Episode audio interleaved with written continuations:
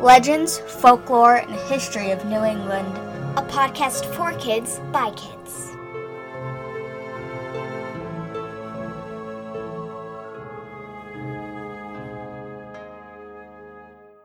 Hi everyone, welcome back everyone. I'm Molly. And I'm Bridget, and we have a great episode for you today. So a few weeks ago, we took a trip out to Connecticut and visited the Nathan Hale house.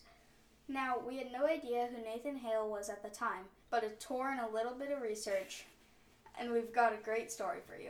Also, Molly has the hiccup, so if you hear any, that's Molly hiccuping. And the house is haunted. Yep. So Nathan Hale was a Revolutionary War hero. He was born in Coventry, Connecticut in seventeen fifty-five to Deacon Richard Hale and Elizabeth Strong. His great-grandfather was Reverend Hale, who was involved in the Salem witch trials.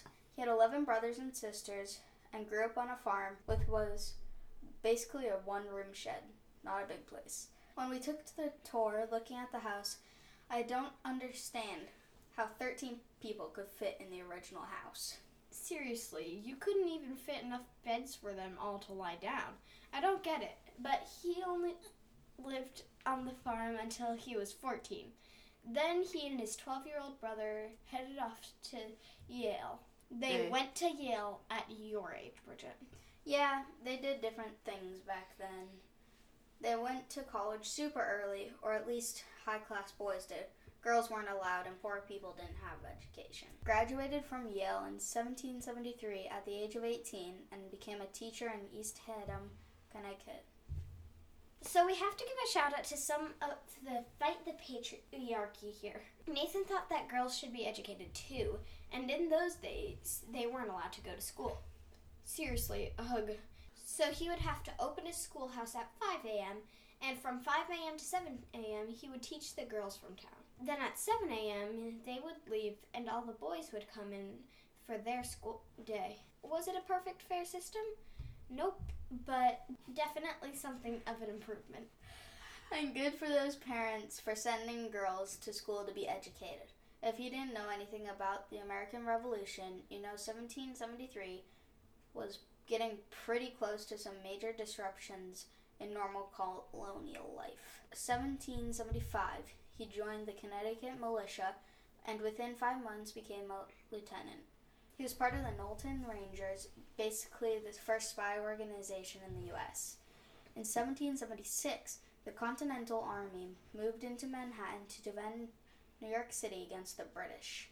This was also the time his parents decided living in a tiny one-room house on a great swath of land was a no bueno, and started building a new house that stands on the homestead today.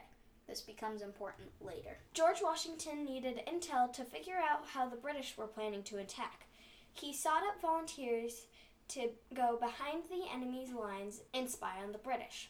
Hale was the only volunteer on September eighth, seventeen seventy-six. He volunteered knowing that if he were to be caught, that he would be killed.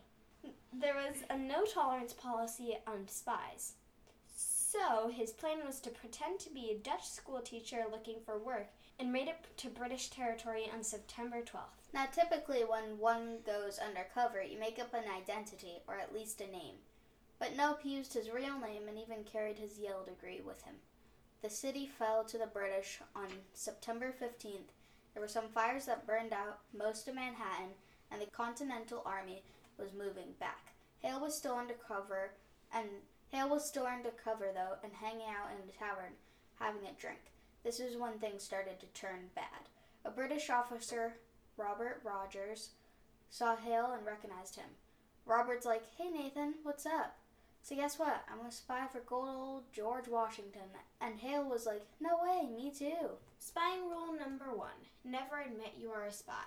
Yeah, so Rogers was like, "Yo, I'm totally kidding, not a spy, I love King George. And now you're my prisoner." He was taken to a rural part of Manhattan where a British general had his headquarters and was questioned. They supposedly found some evidence on him. While he was detained, he asked for three things: a Bible, a clergyman, and a paper and pen. They denied all but the paper and pen. Hale wrote several letters that night, one to his brother Enoch, whom he went to Yale with, and one to...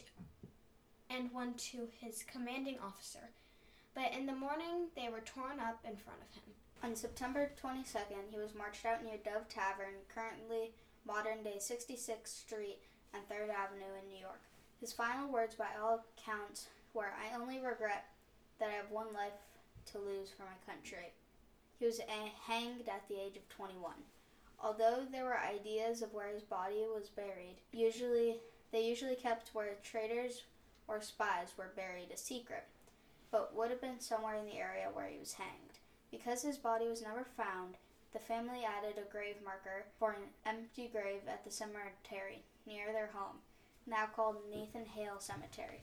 The new house on his family's homestead was completed in October that year, so Nathan never lived in the new home, but they used pieces from the old house and the new house, so imprints were made in the materials of his life at the farm. In the early nineteen hundreds, a man brought, bought the homestead that was in desperate need of repair and began restoring it. During that time, he reported seeing apparitions and hearing unusual noises in the home. One rainy night, he saw who he believed was Deacon Hale, Nathan's dad, th- through a window. Other spirits, including Lydia Carpenter, a servant of the Hales, and Nathan's brother Joseph. The widow of another caretaker believed that John and Sarah Hale, Nathan's brother and sister-in-law, still make an appearance. They inherited the house from their parents. So we know that Deacon can be seen through windows, colonial attire. Lydia appears as a woman in white, sweeping and cleaning. There are also reports of footsteps stomping up and down in the back staircase and a noise of an unseen entity pacing in the hallways. Now the house is old with wood floors, so they are very creaky. I wonder if the noises were heard when no one else in the home, because otherwise it would be easy to explain. There are even signs of chains rattling in the basement, which is super weird. But some attribute it to Joseph Hale, who was a prisoner on a prison ship during the during the war. Maybe his restless spirit is back at the family home. But why the basement? Because basements are scary? I have no idea. Well, during our tour, we didn't see, hear, feel, or feel anything unusual. The house felt open and light, but in the gift shop, they do have a little section up on Connecticut hauntings and spooky happenings, so they are open to asking about sightings. In October, at least in non-COVID years, they have a haunted maze with a headless horseman and all sorts of Halloween fun at the homestead. It was interesting, so go check it out. That wraps up today. As always, if you like what you hear, please rate, like, and, and follow. We love those five-star ratings. And if you want to contact us, you can find us on Instagram or Facebook, or just send us an email to contact at l f h n e dot com. See you next week, and remember, history is fun and sometimes a little spooky.